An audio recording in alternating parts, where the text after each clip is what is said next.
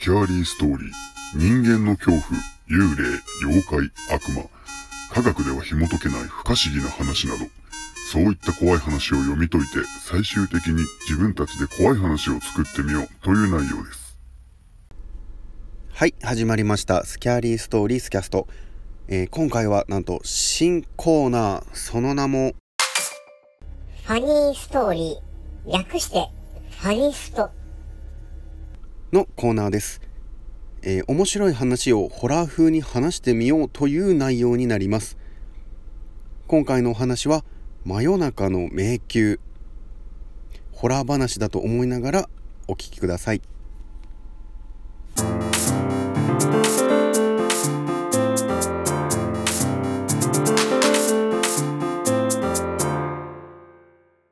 一体どれくらいの時間歩いただろうか。ここに来るまでの記憶がない。静かな夜、たくさんのビルが立ち並ぶ中で、私は一つのビルに吸い込まれるように入っていった。そこにはスーツを着た初老の男性が立っていた。慣れた感じで私に話しかけてくる。ここに迷い込む人間は私以外にもたくさんいたのだろう。こちらへどうぞ。初老の男性はそう言うと、私を狭い個室へ案内した。私は、私は驚いた。そこには一人の老婆が、こっちへ来いと言わんばかりに手を招いている。私は誘われるままに仰向けになる。すると、なんと老婆は、私の身ぐるみを剥がそうとしてきた。何をするんだ？うふふふふ。笑った老婆に歯がない。緊張で固まる私をほぐそうと、老婆は歯のない口で噛みついてきた。うわあ私は生も根も尽きてしまった。どうでしたか？どうも何もないよ。私は飛び出るようにそのビルを出た。あれからどれくらいの時間が経ったのだろう。私はまた、このビルへと来てしまった。またいらっしゃいましたね。すいません。前回の老婆をまた、お願いします。入り口のピンクに光る看板が、真っ暗な街を照らしていた。熟女専門風俗。真夜中の迷宮。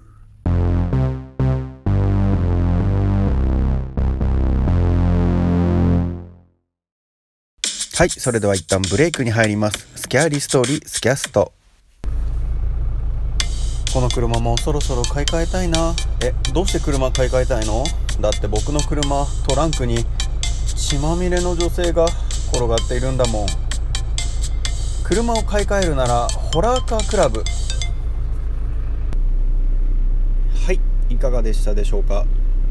真夜中の迷宮今回のお話は僕のホラー仲間のフジモンとの LINE のやり取りで以前僕がこういった怖い話を作ってみたよちょっと読んでみてって送ったんですね。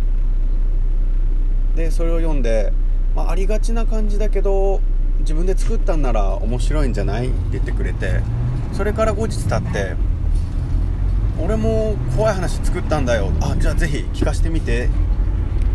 この文章が送られてきたんですけどまあ完全に下ネタですね。もう途中でいや真面目にホラー話だと思って読んでたんですけどもうだんだんだんだんあれ？なんかこれおかしいぞって思ってきてあ完全にこれ風俗の話じゃん。って思って一人でクスクスクスクス笑いながら読んじゃったんですけどま、彼結構ホラー話に詳しいんですけどこういったなんかシュールな才能というか初め読んでてあ文章力も高いなと思って感心してたんですけど完全に下ネタでしたね。でこれ読んでいやぜひこれ面白かったから使いたいなと思って今回の新コーナー、えー、ファニーストーリー略してファニストをちょっと考えてみたんです。これあの下ネタに耐性ない方申し訳ないです。普段はホラーに耐性ない方申し訳ないですと思いながら作ってるんですけど、まあ、そういった方は最初からちょっと聞かないよ聞きたくないよってのなると思うんですけどちょっと今回はそういった説明もなしにお話しさせていただきました。でこれなんだろう。そうですね。感想いや最初のこの描写がイメージできたりとか建物に入っていって初老の男性だったり老婆が出てきてあちょっとこう想像力をかきたてるというかそしたら完全にこれも成人男性ならピンとくると思うんですねで結局あピンクの看板「おい!」って思いながら 最後読み切って笑ってしまったんですけどでたまにはこういったちょっと気分転換になるような面白い話をホラーっぽくお話できたらなとも思います他にもホラーっぽい面白い話何個かあるんですけど、まあ、例えばある有名なホラータレントって言ったらいいですかね。がテレビのホラー番組の撮影で富士の樹海に入っていくんですね。でそこで気が付いたら若手のスタッフが1人いなくなっていてみんなしてあやばいやばいってこう探し始めるんですけど真っ暗な富士の樹海で少し離れた方から、まあ、草木の足音のような物音がガサゴソっとしてきてでああっちにいるんじゃないかいやもしかしたらこれスタッフじゃなくて幽霊なんじゃないかなみたいな感じで話が進んでいくんですけどそっちの方にスタッフたちが近づいていくと「来るなこっちに来るな!」って叫ばれるんですねでみんな心配して早く助けないとって走って追っかけていくとそれがどんどんどんどん追いかけるのと比例して走って逃げていくんですね。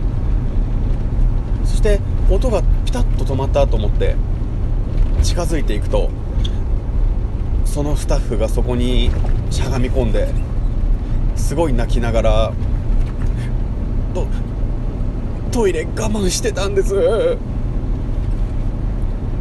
っていう、まあ、結局下ネタなんですけどそういったオチの話もあったりします、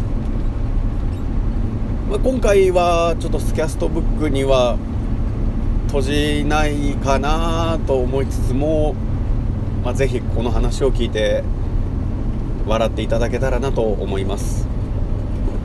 また Twitter の方でもご意見ご感想お待ちしておりますので今回もご視聴ありがとうございました。彼が本当に体験した話なのか。それを決めるのはあなた次第。